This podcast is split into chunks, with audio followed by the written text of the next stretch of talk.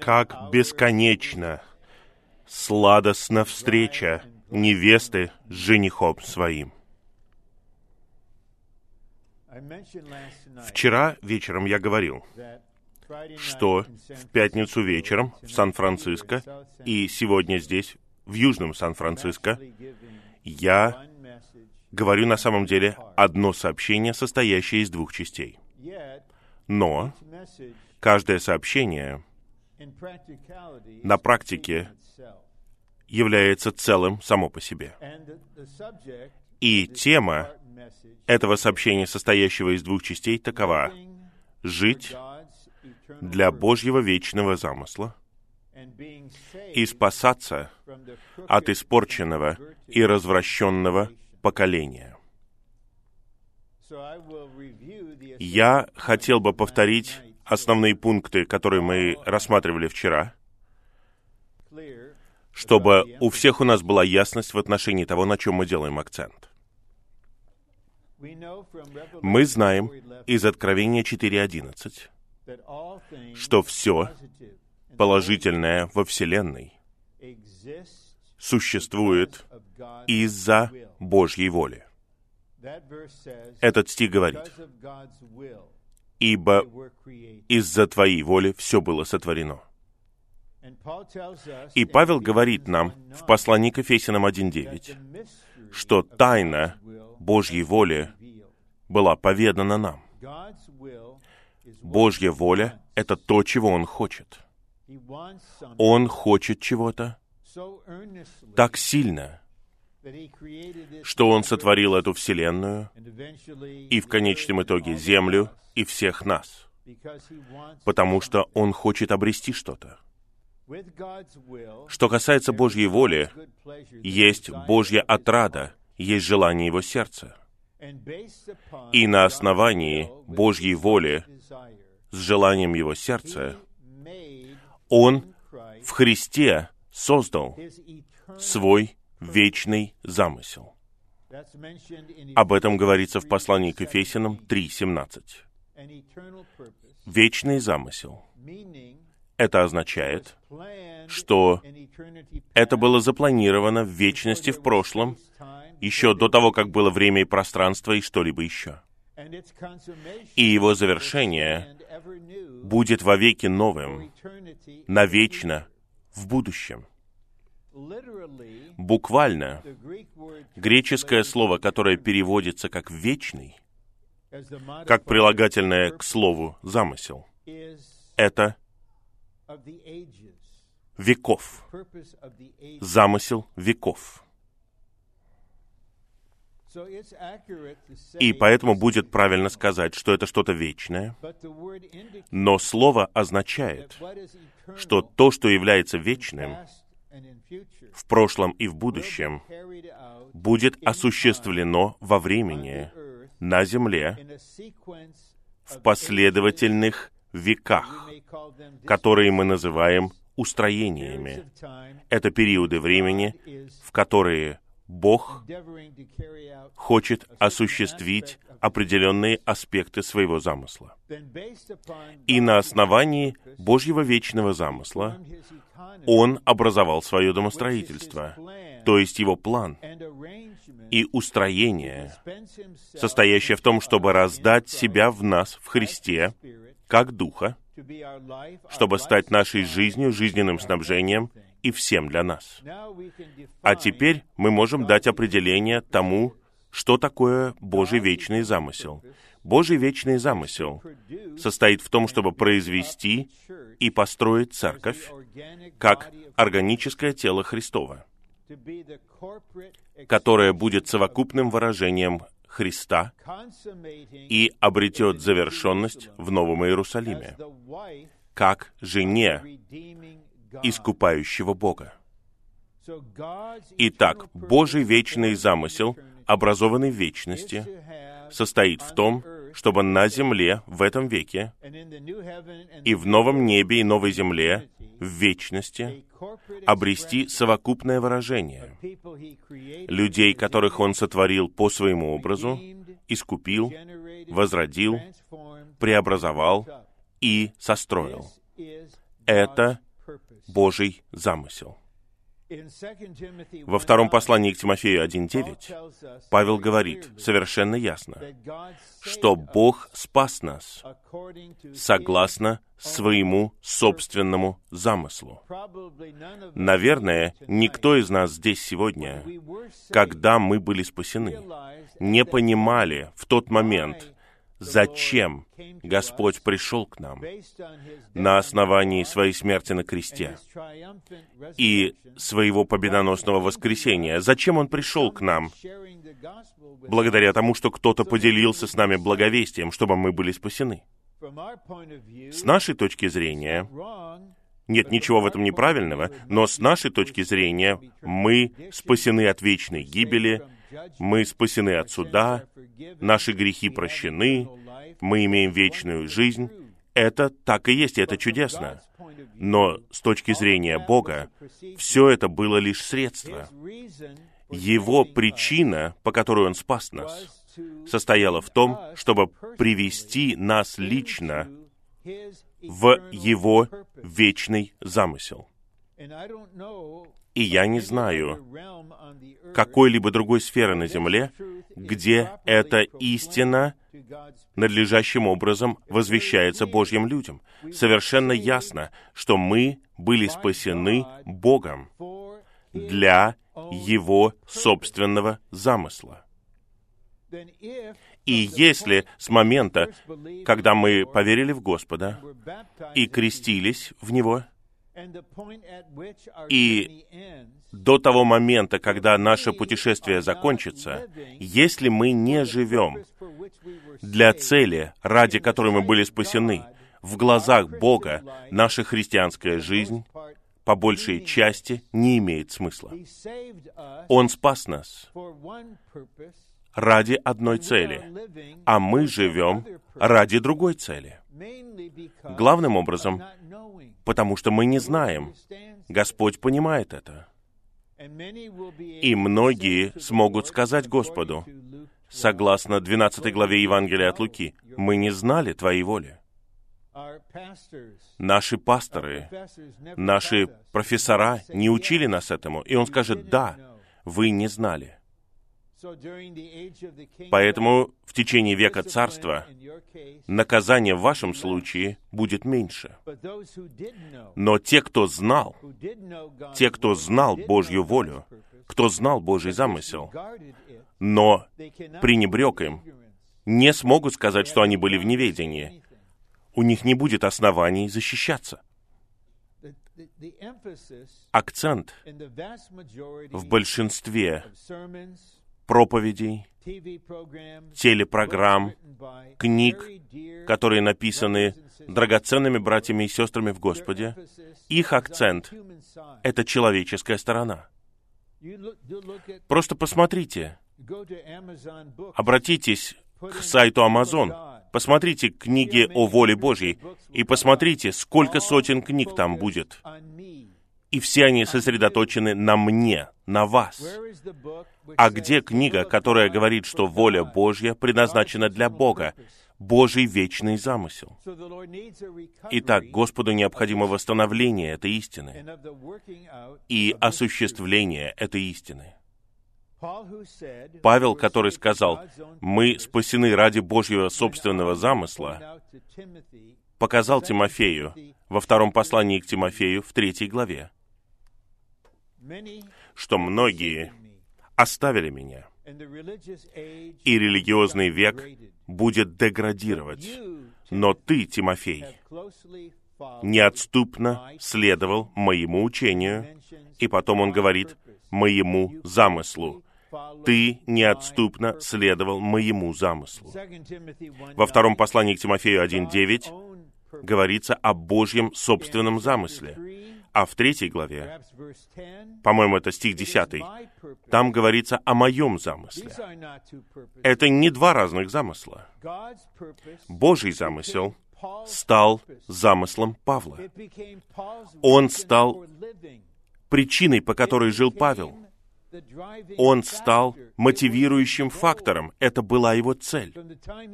С момента, когда он встретился с Господом, до момента, когда он погиб мученической смертью, он излил свое существо, чтобы жить и служить ради Божьего замысла.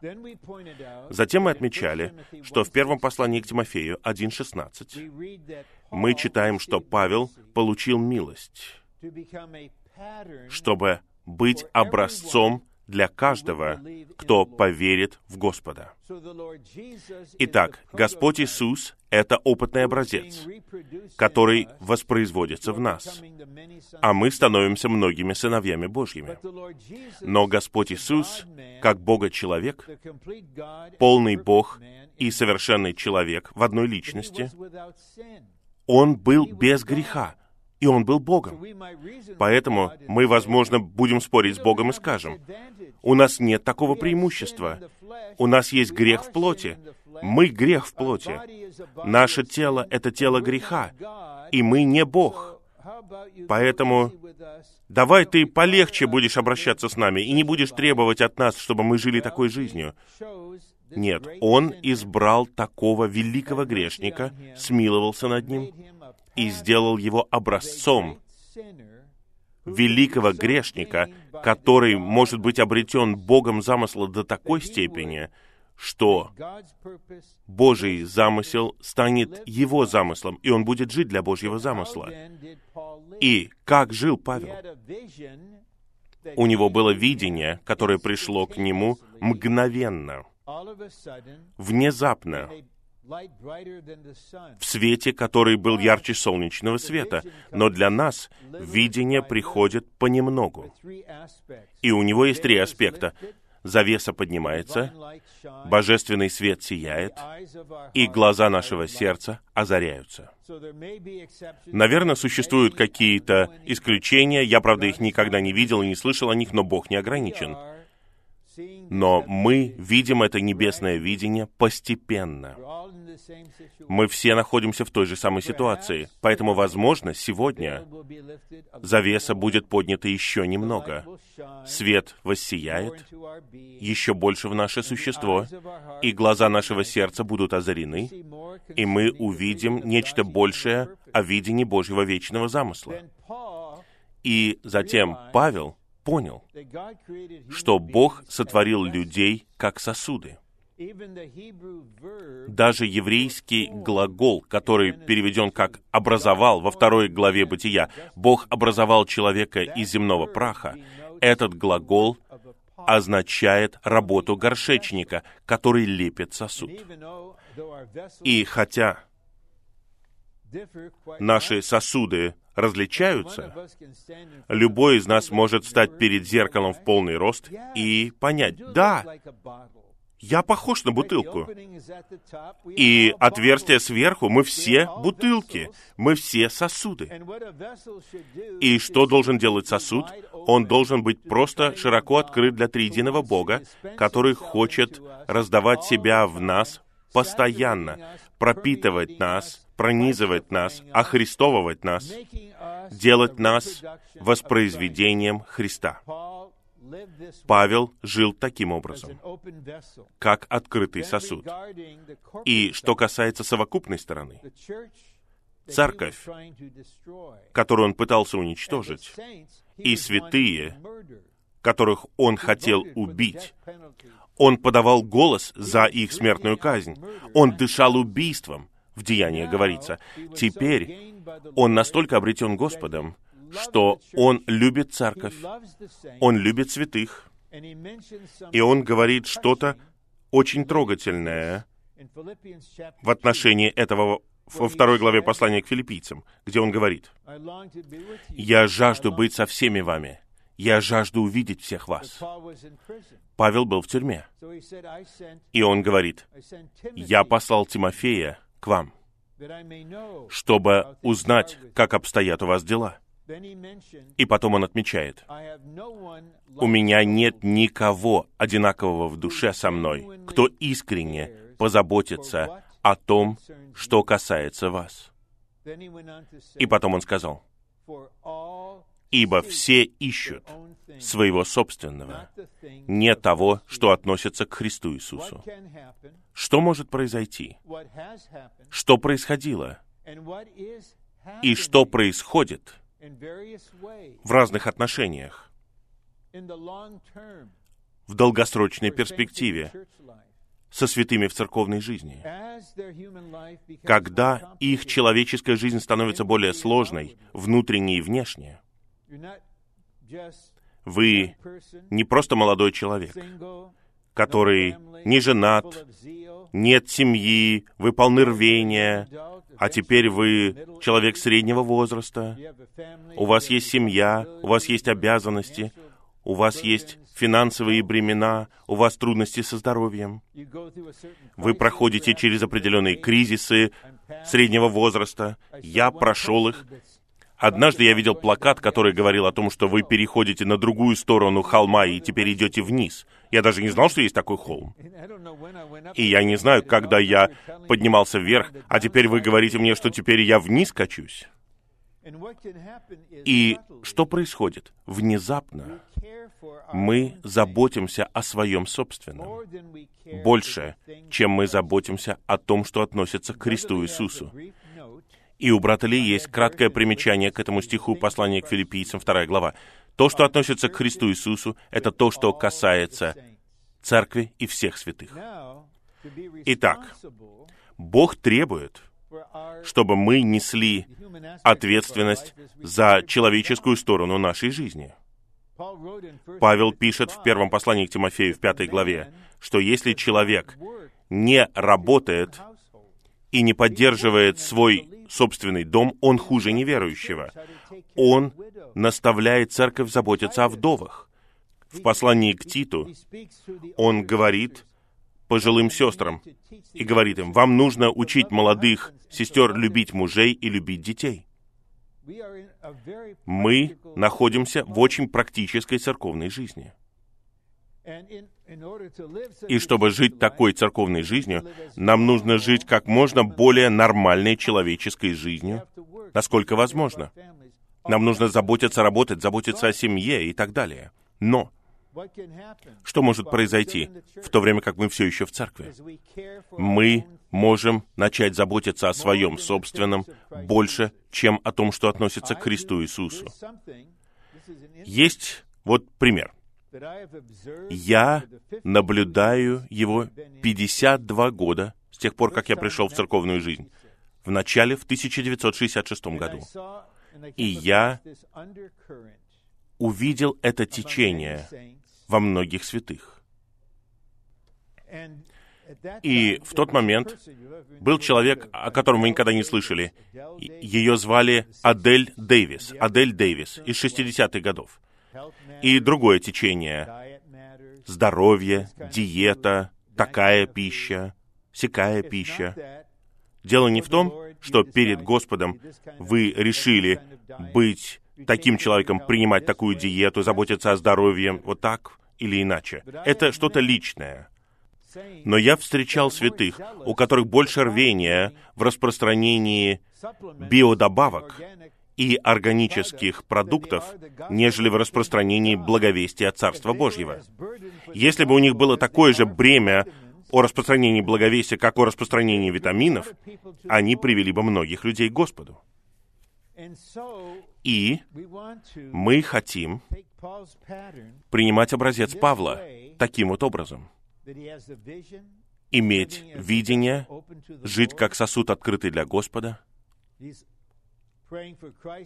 молиться о том, чтобы Христос встроил себя в наше существо и по отношению к церкви изливать себя и заботиться о том, что относится к Христу Иисусу.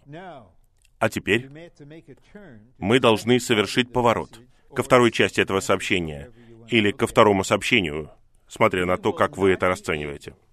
Мы не сможем на самом деле жить для Божьего замысла, если мы в своем существе являемся частью этого нынешнего испорченного и развращенного поколения. Если мы неотличимы в наших ценностях, в наших взглядах, в наших стандартах и истине от этого поколения, тогда мы на самом деле будем частью этого поколения. И мы позднее увидим, что когда придет суд, хотя мы вечно спасены, мы погибнем с этим поколением, с этим веком. Сейчас нам нужно рассмотреть, насколько нам нужно быть спасенными от нынешнего злого века, в то время, когда мы живем в нем. Мы не уйдем из него, мы не будем монахами и монашками, мы не будем жить в огромной пещере, куда мы уйдем. Нет, мы должны жить нормальной человеческой жизнью, в мире, но не будучи от этого мира. Итак, во-первых, нам необходимо рассмотреть это слово «век». Я говорил о Божьем вечном замысле, это замысел веков. И наше понимание Писаний таково, что есть четыре основных века с точки зрения Бога. От времени творения до конца века царства и прихода Нового Иерусалима. Итак, есть век до закона, век патриархов до того момента, как был дан закон. Когда Моисей был на горе Синай и получил завет, век переменился. Господь совершил то, что Он хотел в веке до закона, и теперь Он начал новый век, век закона. И он продолжался, пока не пришел Иоанн Креститель, как переходная фигура, как мост, который провозглашал покаяние ради Царства и открыл путь для Господа. И когда пришел Господь, как мы читаем в Евангелии от Марка в первой главе, начало благовестия Иисуса Христа. Он стал благовествовать, Он стал благовествовать благовестие Царства, и с момента Его прихода до конца этого века — это век Церкви. Он также назван веком благодати. И третье определение этого века — это век тайны. В Откровении, в десятой главе, может быть, где-то стих седьмой, мы слышим провозглашение, что тайна Бога окончена. Итак, мы живем в определенном веке, который начался две тысячи лет назад. И поскольку это век, у него будет конец. В Евангелии от Матфея, в двадцать четвёртой главе, ученики, трое из них, задали Господу вопрос. «Пожалуйста, расскажи нам знамение Твоего прихода и завершения этого века». И Он начал наставлять их. Это записано в тех главах. Мы не будем касаться их сейчас. Но в конце Евангелия от Матфея он сказал нечто драгоценное.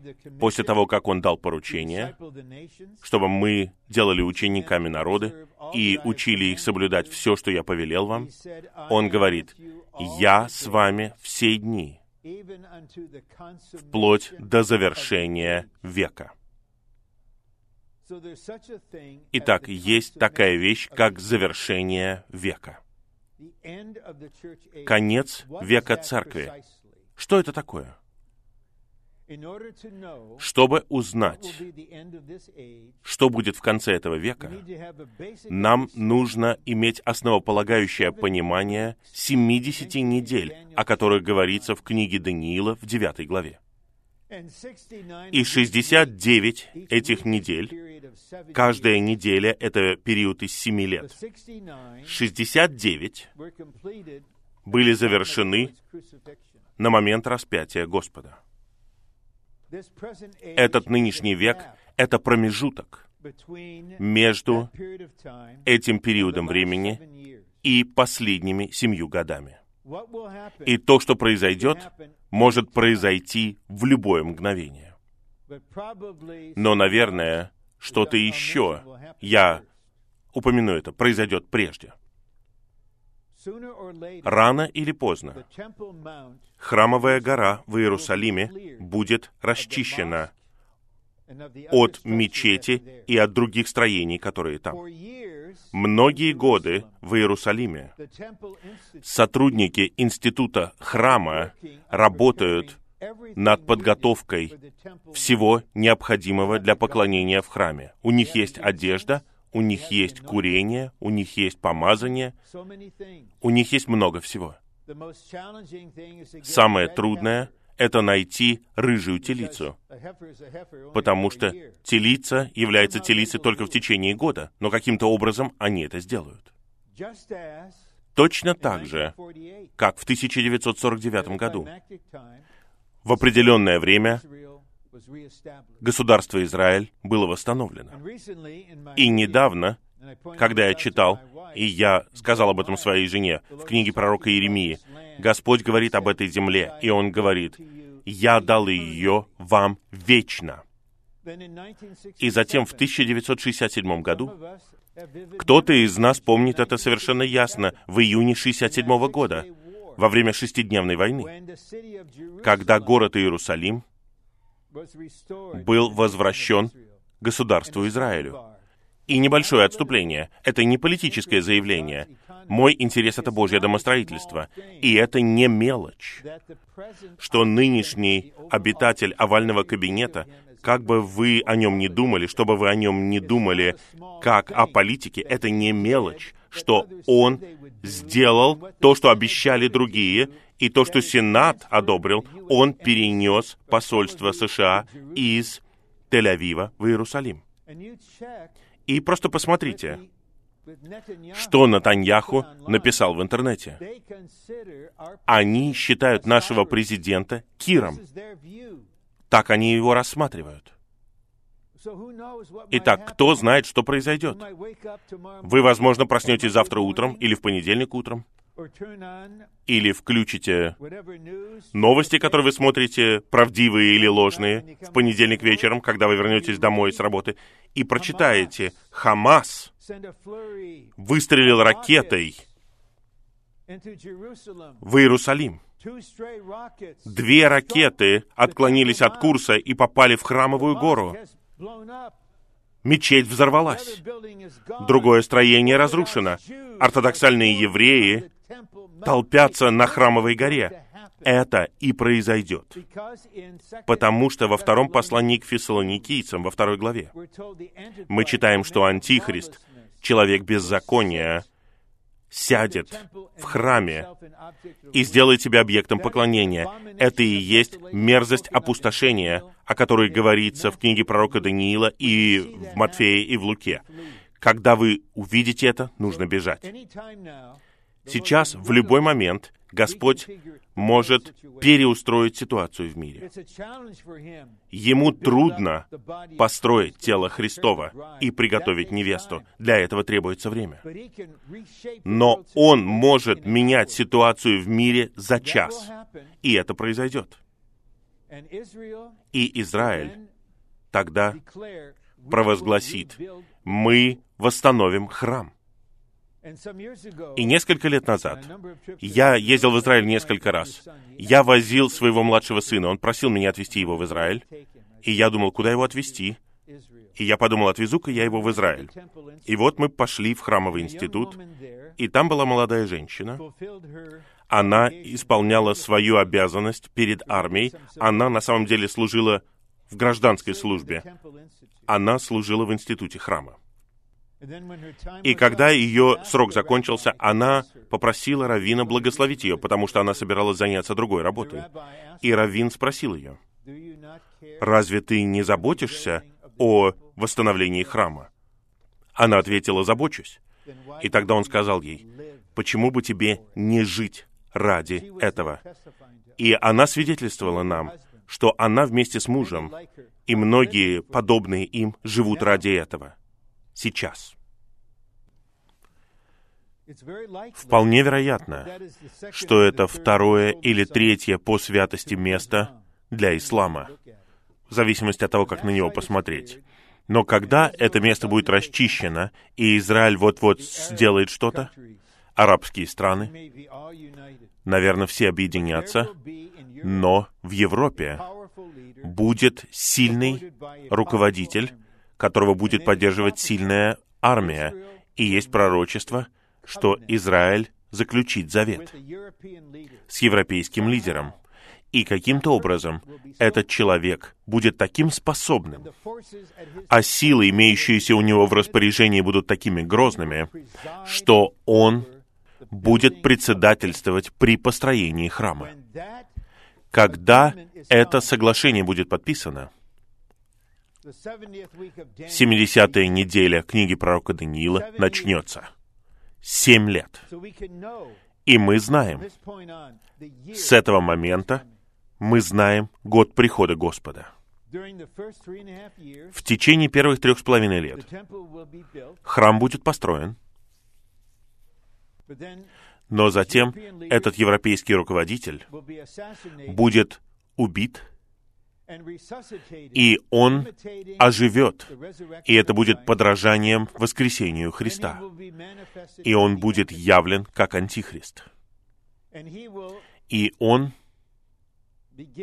начнет даже более страшный Холокост, начнет уничтожать всех евреев. Он поместит себя в храме, и ему будут поклоняться. Те, кто не будет ему поклоняться, может быть, это верующие, которые не достигли зрелости и не были восхищены, они погибнут мученической смертью. Прямо перед тем, как это произойдет, тогда живые победители будут восхищены. Любой из нас, и я надеюсь, все мы, Господь сохранит нас.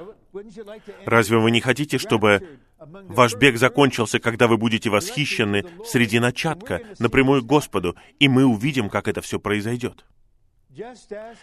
Точно так же, как я помню, как я был мальчиком, когда Израиль был образован.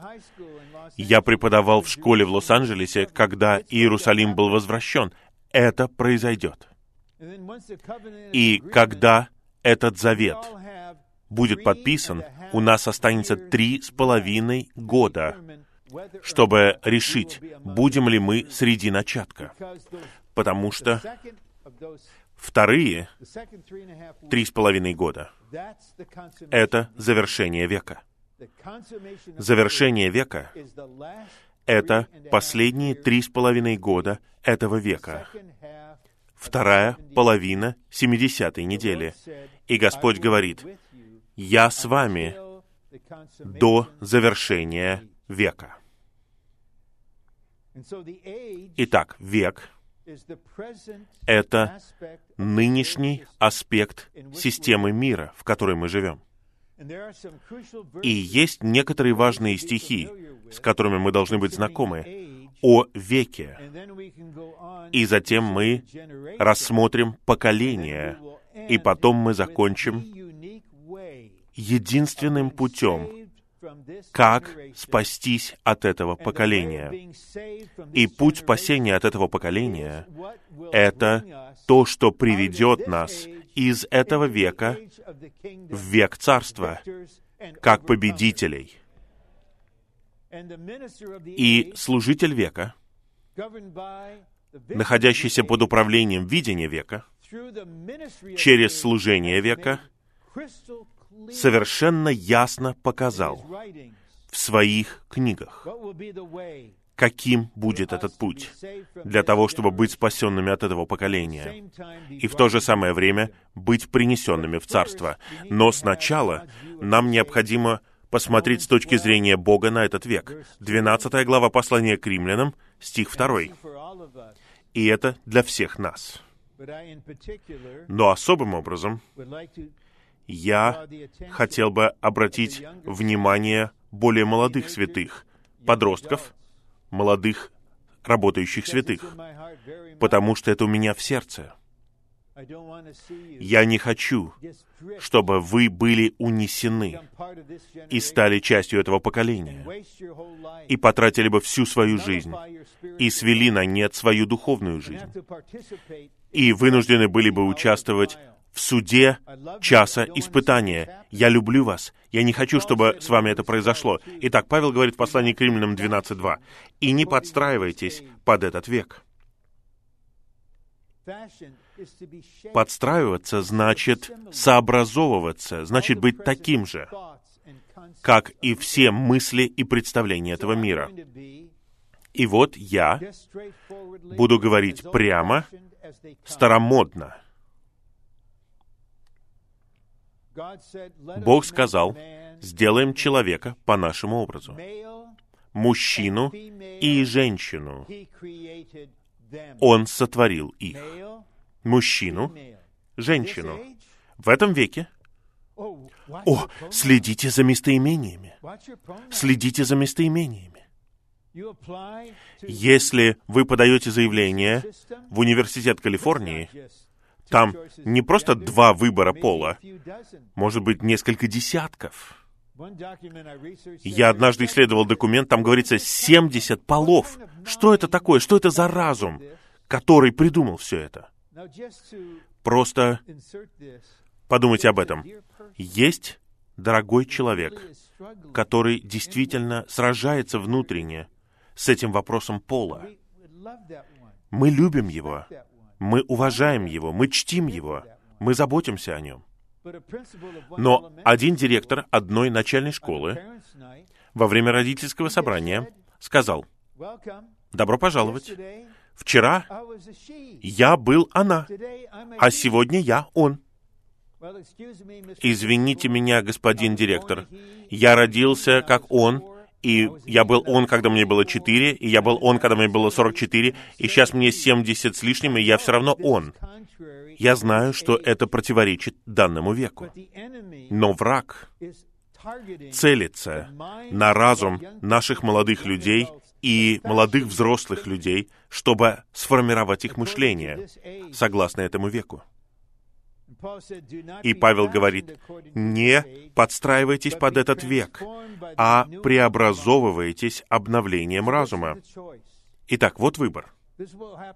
Это произойдет со всеми нашими молодыми людьми, со всеми нашими детьми, когда они вырастут. Вот будет выбор. Или подстраивайтесь под этот век, и тогда вы будете такими же по системе ценностей.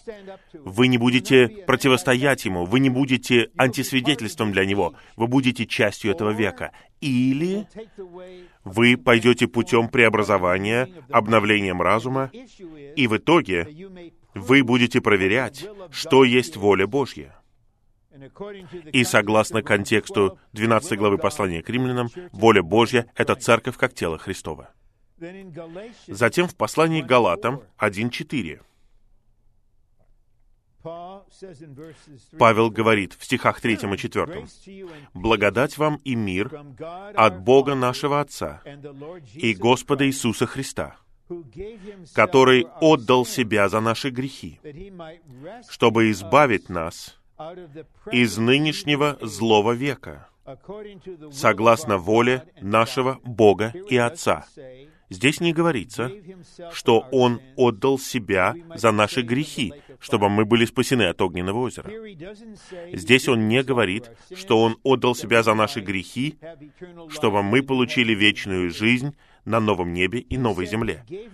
Тут говорится, что Он отдал Себя за наши грехи, чтобы избавить нас из нынешнего злого века. Вот какую цену заплатил Сын Божий. И затем там говорится, согласно воле нашего Бога и Отца.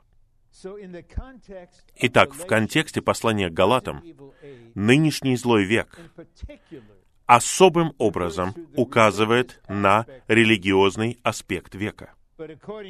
Но, согласно греческому языку, это также нечто включительное. Это нынешний злой век.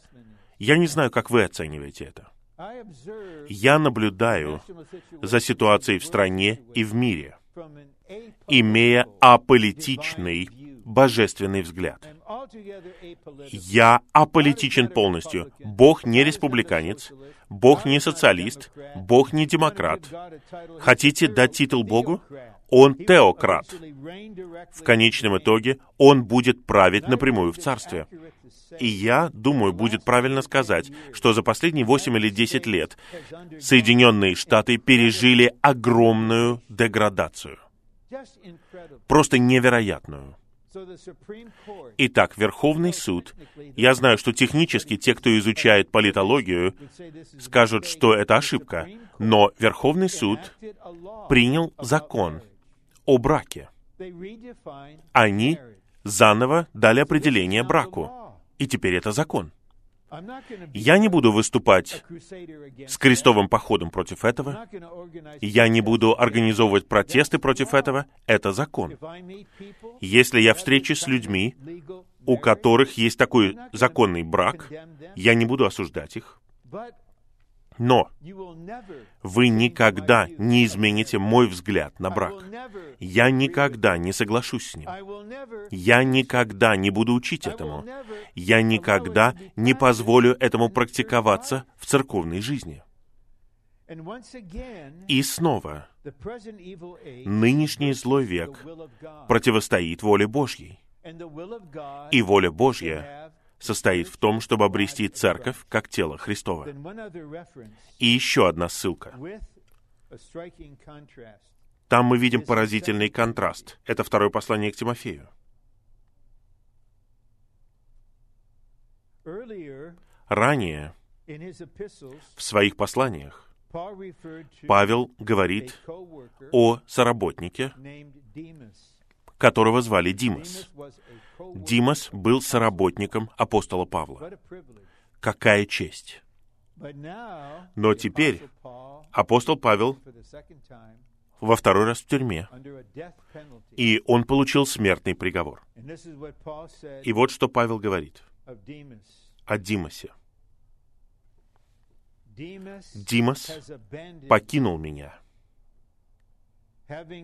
возлюбив нынешний век».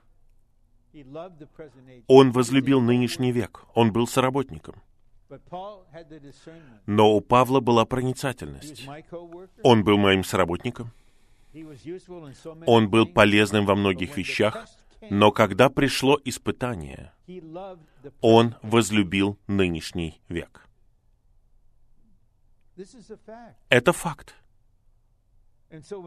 Поэтому, когда я читаю такой стих, я не показываю пальцем на Димаса. Я хочу принести это слово Господу и сказать: «Господь, смилуйся надо мной, и, пожалуйста, помести меня, спаси меня от стиха десятого и помести меня в стих восьмой. Отныне положен для меня венок праведности, которым Господь, праведный судья, воздаст мне в тот день, и не только мне, но и всем, кто возлюбил Его явление». Итак, вот контраст. Возлюбить нынешний век или возлюбить Его явление. Я понимаю, что какие-то вещи, которые я скажу в течение следующих получаса, я верю, что вы примете их, но я верю, и я чту и понимаю, что молодые люди могут сказать примерно следующее. «Брат Рон, ты, вот как я считаю, пожилой человек. И если говорить о цифрах, то я пожилой человек». Если вы спросите геронтолога, он скажет: «Да, люди моего возраста — это пожилые люди». Он не знает, что я обновляюсь и становлюсь моложе каждый день. Но физически и хронологически, да, мой день рождения не изменился. И они, возможно, скажут в сердце: «Брат Рон, ты жил всю свою жизнь, и ты женился, у тебя были дети, ты уже дедушка, а мы просто готовимся жить. Мы еще не жили даже. И ты говоришь нам не любить этот нынешний век». И это означает, неужели ты хочешь показать мне, что я никогда не стану среднего возраста, у меня никогда не будет семьи, я никогда не буду дедушкой? Ну, когда этот век закончится, не все будут моего возраста. И Господу нужно поместить во всех в нас любовь к своему явлению. Да, Он знает наше сердце. И Он знает наше сердце и не судит его, а Он служит нам и очищает нас. Он знает, что часто, когда мы поем о пришествии Господа и говорим «Господь, приди», мы говорим «Приди, Господь», но еще не сейчас. Я действительно хочу, чтобы ты пришел. Но позволь мне пережить вот это, позволь мне пережить то. И после того, как я проживу всю свою жизнь до конца, и мне будет девяносто с лишним лет, тогда я скажу, я действительно хочу, чтобы ты пришел. Но нам нужно, если мы действительно хотим быть спасены от этого нынешнего злого века, нам нужно признать, что в нас есть способность любить этот нынешний век. Я все еще помню. Это происходило где-то в тысяча девятьсот семьдесят шестом или тысяча девятьсот семьдесят седьмом году. Это была дочь, одна из двух дочерей и четырех сыновей, брата и сестры в церковной жизни. Она не была церковным ребенком в том смысле, что она не родилась в церкви. Она пришла в церковную жизнь со своей семьей, будучи маленькой девочкой, а теперь ей около семнадцати. Она необычайно красива. И, разумеется, ее добиваются многие мальчики в школе. И вот она сказала нам о своем решении. Она сказала, «Я выбираю пойти путем этого мира, хотя я знаю, что я буду спасена через огонь». Вот сейчас ей уже пятьдесят с лишним. Это показывает, что способен сделать каждый святой. У всех у нас есть потенциал. Никто из нас не лучше, никто из нас не хуже. Если брат может сделать это, брат не обучает нас. Если вы хотите восстанавливать кого-либо, кто пал, вы первые должны покаяться в способности сделать то же самое. Вы не лучше этого человека. Павел говорит в послании к Галатам, «Восстанавливайте такого человека в духе кротости, чтобы вы сами, чтобы вы сами не приткнулись».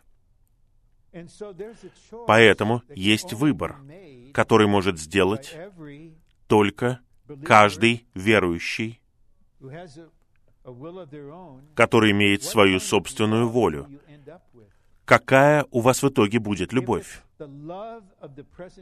Если это любовь к нынешнему веку, когда придет испытание, вы оставите служение, вы оставите Господне восстановление, вы оставите церковную жизнь, потому что вы любите нынешний век. Вы не будете каким-либо образом жертвовать. И затем есть те, кто любит явление Господа. Есть различие между тем, чтобы любить Господа и любить Его явление. Я привожу такую иллюстрацию. Это на самом деле не произошло, но могло произойти. В Анахайме есть почта, куда я ходил много лет. Находилась рядом с театром, кинотеатром. И обучающиеся, у них перерыв на двадцать четыре часа, и они могут заниматься какими-то человеческими вещами, но им не разрешено ходить смотреть кино в кинотеатр в понедельник. Но иногда обучающиеся ведут себя непослушно, и вот если они непослушны, мы должны заботиться о них в их непослушании, в праведности и в любви. И вот, предположим, в понедельник, четыре часа, я выхожу из почты, и группа обучающихся выходят из кинотеатра. Я вижу их, а они видят меня и то, что я вижу их. Хорошо? Вот. Я верю. Я могу сказать об этих обучающихся. Вы любите меня? Они скажут: брат Рон, мы любим тебя. И мы будем любить тебя сегодня вечером в семь часов в центре обучения. Но мы не любим твое явление. Твое явление. Зачем ты должен был явиться сюда вот в данный момент?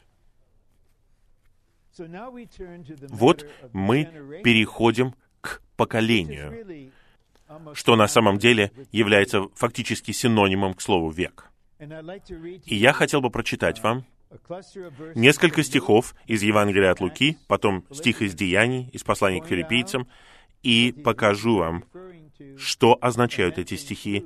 И в заключении я скажу что-то положительное. Я покажу вам единственный путь, как мы можем быть спасены от этого нынешнего злого века, как мы можем быть спасены от этого нынешнего испорченного поколения и быть принесенными в Царство. Это все одно. Если мы все участвуем в этом одном, мы будем спасены, и мы будем перенесены в проявление Царства. А сейчас я хотел бы открыть семнадцатую главу Евангелия от Луки. Иисус говорит сам напрямую о конце этого века. Стихи с двадцать шестого по тридцатый. «И как произошло в дни Ноя, так будет и в дни Сына Человеческого». Итак, дни Ноя были полны беззакония, насилия. Как было в дни Ноя, так будет и в дни Сына Человеческого. Ели, пили, женились, выходили замуж до того дня, когда Ной вошел в ковчег, и пришел потоп, и всех уничтожил. Все будет именно так. Придет конец. Нам может быть ясна семидесятая неделя Даниила, ситуация в мире. Мы читаем во втором послании Петра, что Ной был глашатаем праведности. Он провозглашал праведность этим людям. Что произойдет в Сан-Франциско, если будет сильное провозглашение праведности Божьей всему городу? Один из самых беззаконных городов на земле. Люди живут так, как будто это никогда не кончится, потому что они не верят, что будет конец. Ели, пили, женились, выходили замуж. И затем стих двадцать восьмой. «Подобно тому, как произошло и в дни Лота». И посмотрите, что здесь перечислено, а что не перечислено по сравнению с временем Ноя. Ели, пили, покупали, продавали, сажали, строили. Почему здесь не говорится о том, что они женились и выходили замуж? Потому что речь о Содоме. Они уже оставили это позади. И как в дни Лота, так будет в конце этого века. Мы не достигли еще дна. Калифорния — один из самых деградировавших штатов в этой стране. И деградация, которая начинается здесь, будет распространяться по всей стране. Кто знает, что произойдет дальше? Но в день, когда Лот вышел из Содома, с неба пролился дождь из огня и серы и всех уничтожил. Так же будет в тот день, когда откроется Сын Человеческий.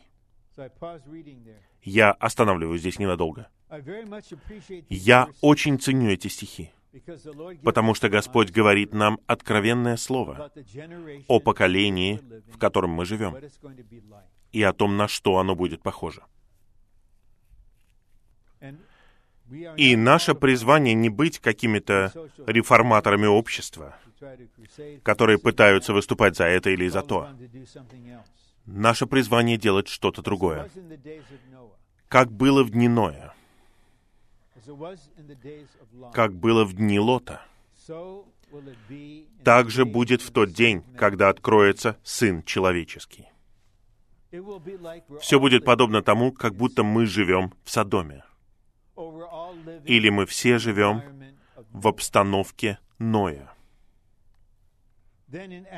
Затем в Деяниях два сорок Петр только что высвободил первое евангельское сообщение, и три тысячи человек откликнулись и поверили и крестились. И вот что он говорит. Стих тридцать семь и так далее. «Что же нам делать, братья?» И Петр говорит им: «Покайтесь, и пусть каждый из вас будет крещен на имя Иисуса Христа для прощения ваших грехов, и получите дар Святого Духа.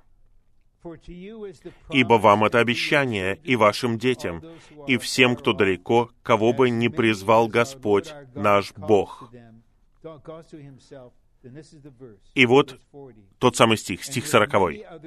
«И многими другими словами он твердо свидетельствовал и увещевал их, говоря: спаситесь от этого испорченного поколения». Спаситесь от этого испорченного поколения. Две недели назад, более простыми словами, подходящими для наших молодых людей, в округе Оранж в Южной Калифорнии с двенадцати до семнадцати лет, я им говорил такое же слово. Будете ли вы жить для Божьего вечного замысла? Увидите ли вы нужду, что вам нужно быть спасенными от этого поколения? И эти две вещи идут рука об руку. Если мы хотим жить для Божьего вечного замысла в нынешнем веке, мы должны быть спасены от этого поколения. Точно так же, если мы хотим быть спасенными от этого поколения, мы должны жить для Божьего вечного замысла, созидать церковь. Прямо в самом начале они только что спаслись, они только что крестились, они только что вошли в церковную жизнь. Петр твердо свидетельствовал и увещевал их: «Спаситесь от этого испорченного поколения». Одно дело — быть спасенными вечно. Это необратимо. Когда вы возродились, вы уже не можете не родиться, вы не можете потерять рождение. Но теперь все зависит от того, каким Детем Божьим вы будете. Наша вечная судьба решена. У нас есть вечная жизнь. Мы будем в Новом Иерусалиме.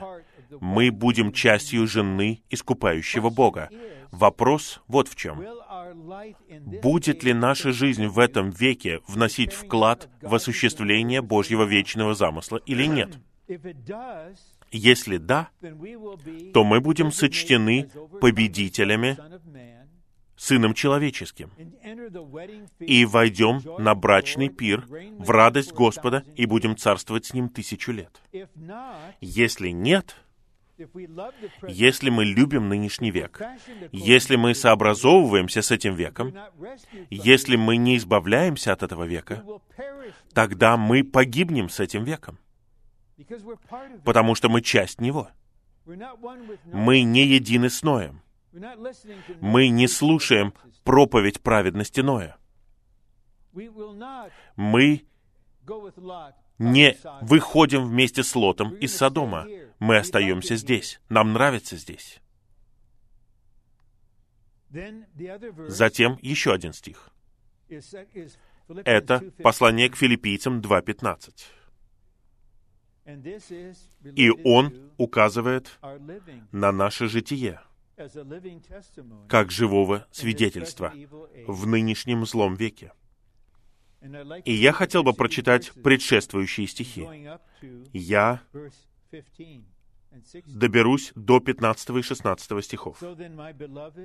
«Так что, возлюбленные мои, как и вы всегда были послушны, не только как в моем присутствии, но тем более теперь в мое отсутствие, совершайте собственное спасение со страхом и трепетом». Есть спасение, которое нам еще необходимо. Это не спасение в жизни только лишь, это не просто вечное спасение, это спасение от этого нынешнего поколения, ибо это Бог действует в вас, производя и желание, и совершение для своей отрады. Если мы сделаем выбор быть спасенными, тогда Бог будет действовать в нас и будет производить и желание. Мы, возможно, скажем Господу: «Я не могу даже желать». Господь скажет: «Я понимаю, я за тебя. Просто откройся для меня. Я произведу в тебе желание, чтобы идти этим путем. И я совершу это». И стих пятнадцатый, я пропустил четырнадцатый стих, «чтобы быть вам безукоризненными и бесхитростными, непорочными детьми Божьими, среди испорченного и развращенного поколения, среди которого вы сияете, как светило в мире». Вот что Господь хочет обрести. Мы в Северной Калифорнии. Большинство из нас должны работать. Мы знаем из примера Даниила, это почетно развиваться в нашей профессии. Даниил достиг вершины правительства, как вчера я показывал. Когда его должны были бросить в львиный ров, царь обратился к нему: «Даниил, слуга живого Бога. Даниил, Бог, которому ты служишь, постоянно». Итак, хотя у него была работа полное время, хотя он был на правительственной службе, внутренне он жил ради Иерусалима, он жил ради исполнения пророчества Иеремии, ради возвращения. Он молился об Иерусалиме. Но его доля была не в том, чтобы вернуться. Итак, Господь не будет вырывать нас с нашей работы, отрывать нас от наших обязанностей. Но здесь говорится, чтобы вы были безукоризненными и бесхитростными, непорочными детьми Божьими, среди испорченного и развращенного поколения. Итак, вот вы работаете в Гугле. Вы знаете, что стоит за Гуглом? Разум сатаны стоит за Гуглом. Разум сатаны стоит за Фейсбуком. Разум сатаны стоит за всеми аспектами мирской системы. Иоанн говорит об этом. В первом послании Иоанна в пятой главе: «Весь мир лежит в лукавом». Итак, неважно, образование ли это, медицина ли, или все что угодно, мы все должны осознать, что мы находимся в мире, мы не часть мира, и что Бог хочет, чтобы мы сияли. Вы, возможно, не можете многого сказать. Вы исполняете свою работу верно, почетно, но в то время, когда вы ее делаете, вы сияете, и какие-то люди, с которыми вы друзья, вы кофе пьете вместе, вы обедаете вместе, вы сияете. В конечном итоге вы сможете сказать что-то. Ради чего я живу? Это моя работа. Я благодарен за эту работу. Я хочу добиться успеха в том, что я делаю. И я хочу работать вместе со своей командой. Но я живу ради Божьего вечного замысла. И я в этом веке вместе с вами, но я не часть его. Я часть города, поставленного на горе, который сияет ярко. Итак, в качестве заключения мы возвращаемся к Ною. Одни из самых сильных сообщений, которые брат Ли высвободил, говорят о Ное, который показывает жизнь и работу, сменившую век. Итак, век закончится. И когда Господь хочет совершить большой поворот, мы называем его устроительным поворотом. Ему необходимо орудие, средство, при помощи которого он это сделает. И поворот от века церкви к веку царства будет величайшим устроительным поворотом, который когда-либо видела земля. Ему будет предшествовать родовые муки великой скорби. Великая скорбь сравнивается с родовыми муками, когда женщина рожает. Рождается новый век. Нам нужно посмотреть на Ноя, когда мы заканчиваем нашу тему. Какое он получил поручение? Он получил поручение построить ковчег. И я хотел бы прочитать что-то, что я напечатал здесь. Вместо того, чтобы свободно говорить, я хотел бы представить вам это точно. Вот то, что я напечатал. Если мы хотим быть совокупным выражением Христа в церковной жизни, нам нужно быть сегодняшней семьей Ноя. Нам нужно строить совокупного Христа как ковчег, который избавит нас от испорченного и развращенного поколения и введет нас в грядущий век Царства Божьего. Итак, Ной построил ковчег. Я помню, в тысяча девятьсот семьдесят шестом году был совместный обед в четверг. Брат Ли хотел встретиться со всеми, кто практически служит служению, или на собраниях служит, или форматирует, помогает убирать в зале собрания. Мы все были там. Мы вместе поели, и потом он поделился двумя основными вещами. Вторую я никогда не забуду. Первое, он выразил сердечную благодарность им за все их практическое служение. Он знал, что он не мог бы осуществлять свое служение на самом деле, на практике, без всей этой помощи. И вот что он сказал. Он сказал: «Я обеспокоен обо всех вас». И вот его беспокойство. Он говорит, что он думает, что в течение тех лет, когда Ной работал над ковчегом, какие-то друзья или соседи говорили: «Ну, мы поможем тебе. Мы поможем тебе собрать материалы». Они помогали. Но когда пришло время, ни один из них не вошел в ковчег. И вот что он сказал всем служащим, включая меня.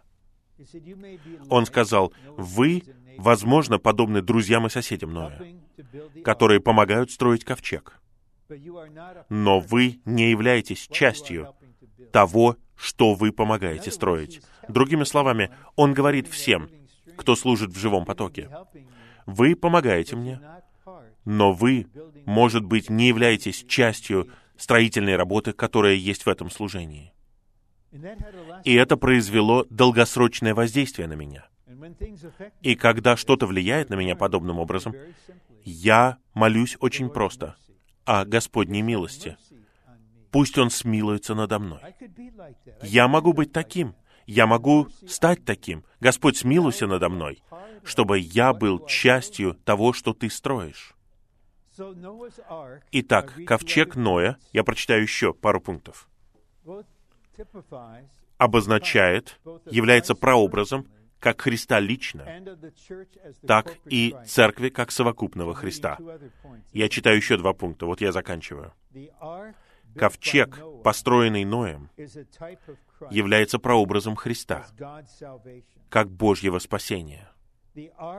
Ковчег, который мы строим сегодня, это совокупный Христос, Церковь, как наше спасение от нынешнего, испорченного и развращенного поколения. Я прочитаю еще раз. Вдруг вы записываете. Ковчег, построенный Ноем, является прообразом Христа, как спасение. Ковчег, который мы строим сегодня, это совокупный Христос, Церковь, как наше спасение от сегодняшнего, испорченного, развращенного и злого поколения. Что может спасти нас? Только одно — ковчег, совокупный Христос, церковная жизнь, как жизнь тела Христова. Совокупный Христос. Мы живем вместе для созидания церкви, созидания ковчега, созидания тела.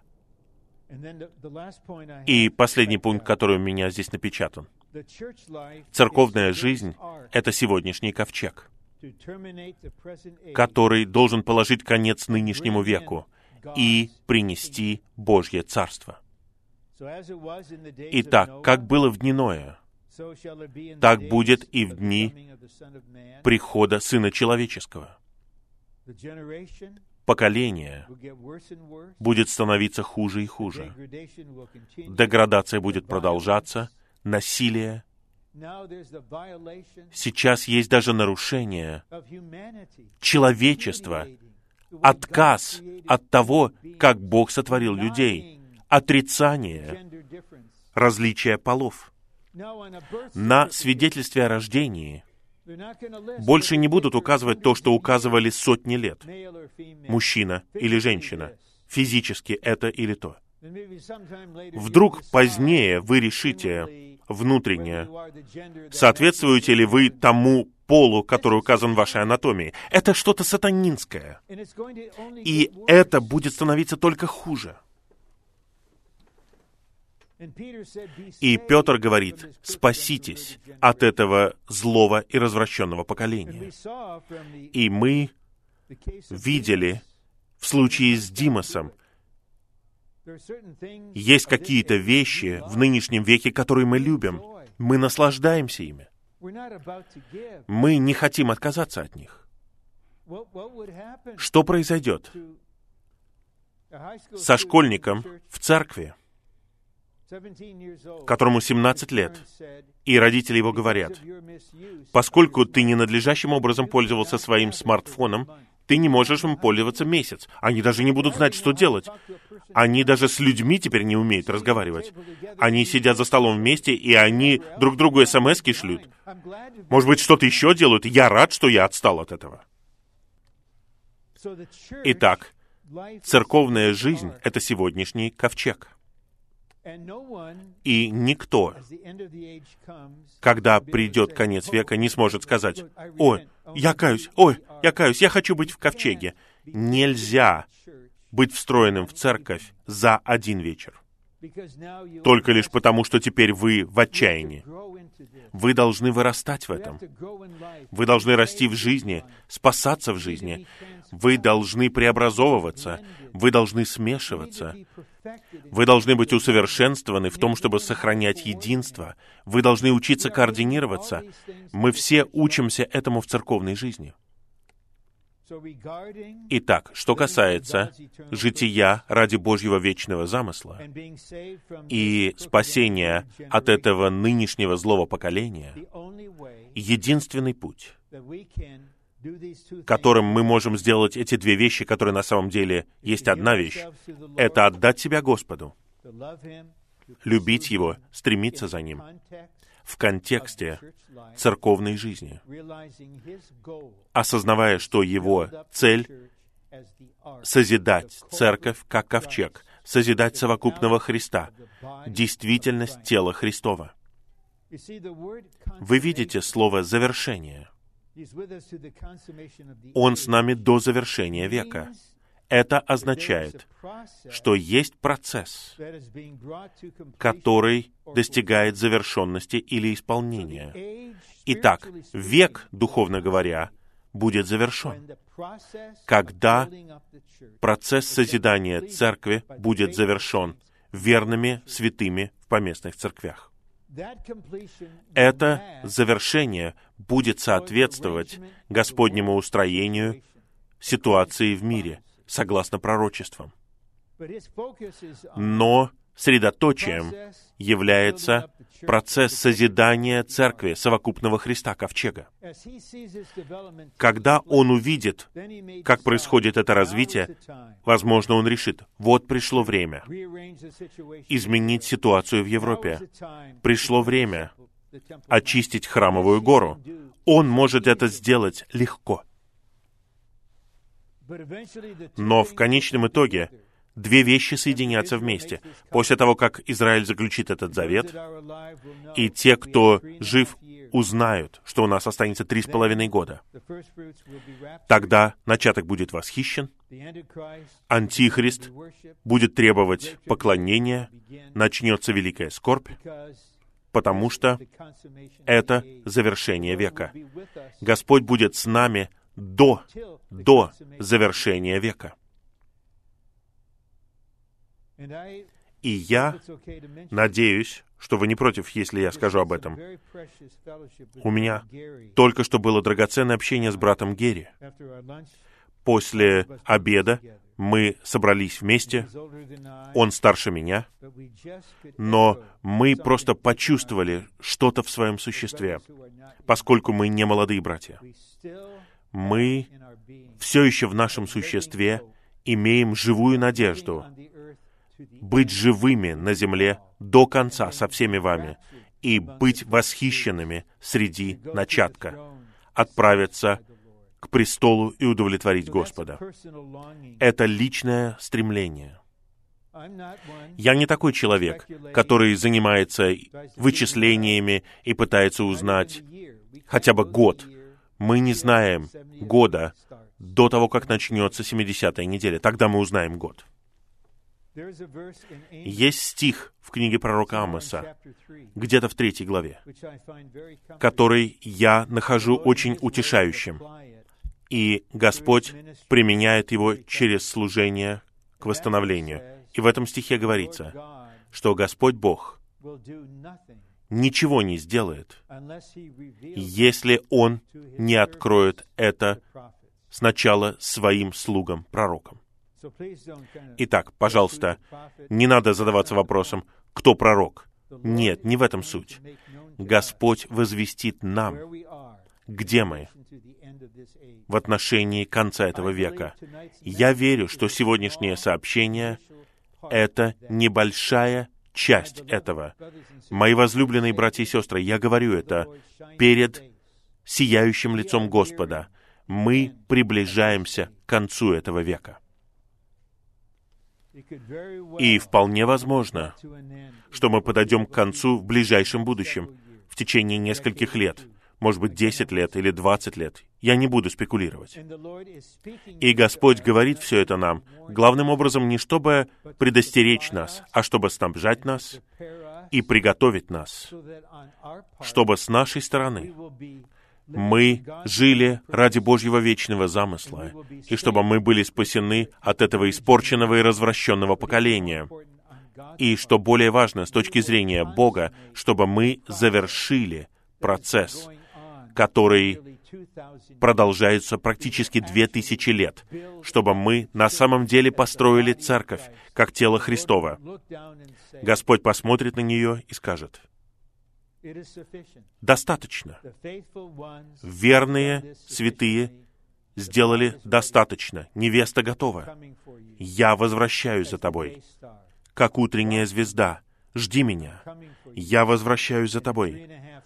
Через три с половиной года я вернусь вместе с тобой, как солнце праведности, чтобы покончить с врагом, чтобы упразднить человеческое правление и чтобы было проявление царства по всей земле. Тело, невеста, войско, камень, царство, Я верю, что я высвободил бремя.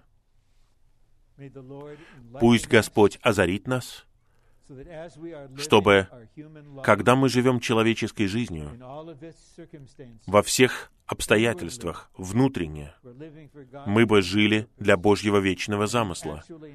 И чтобы на практике, в действительности, мы жили бы церковной жизнью, в которой мы строим ковчег, чтобы все поместные церкви по всей земле созидали совокупного Христа, ковчег.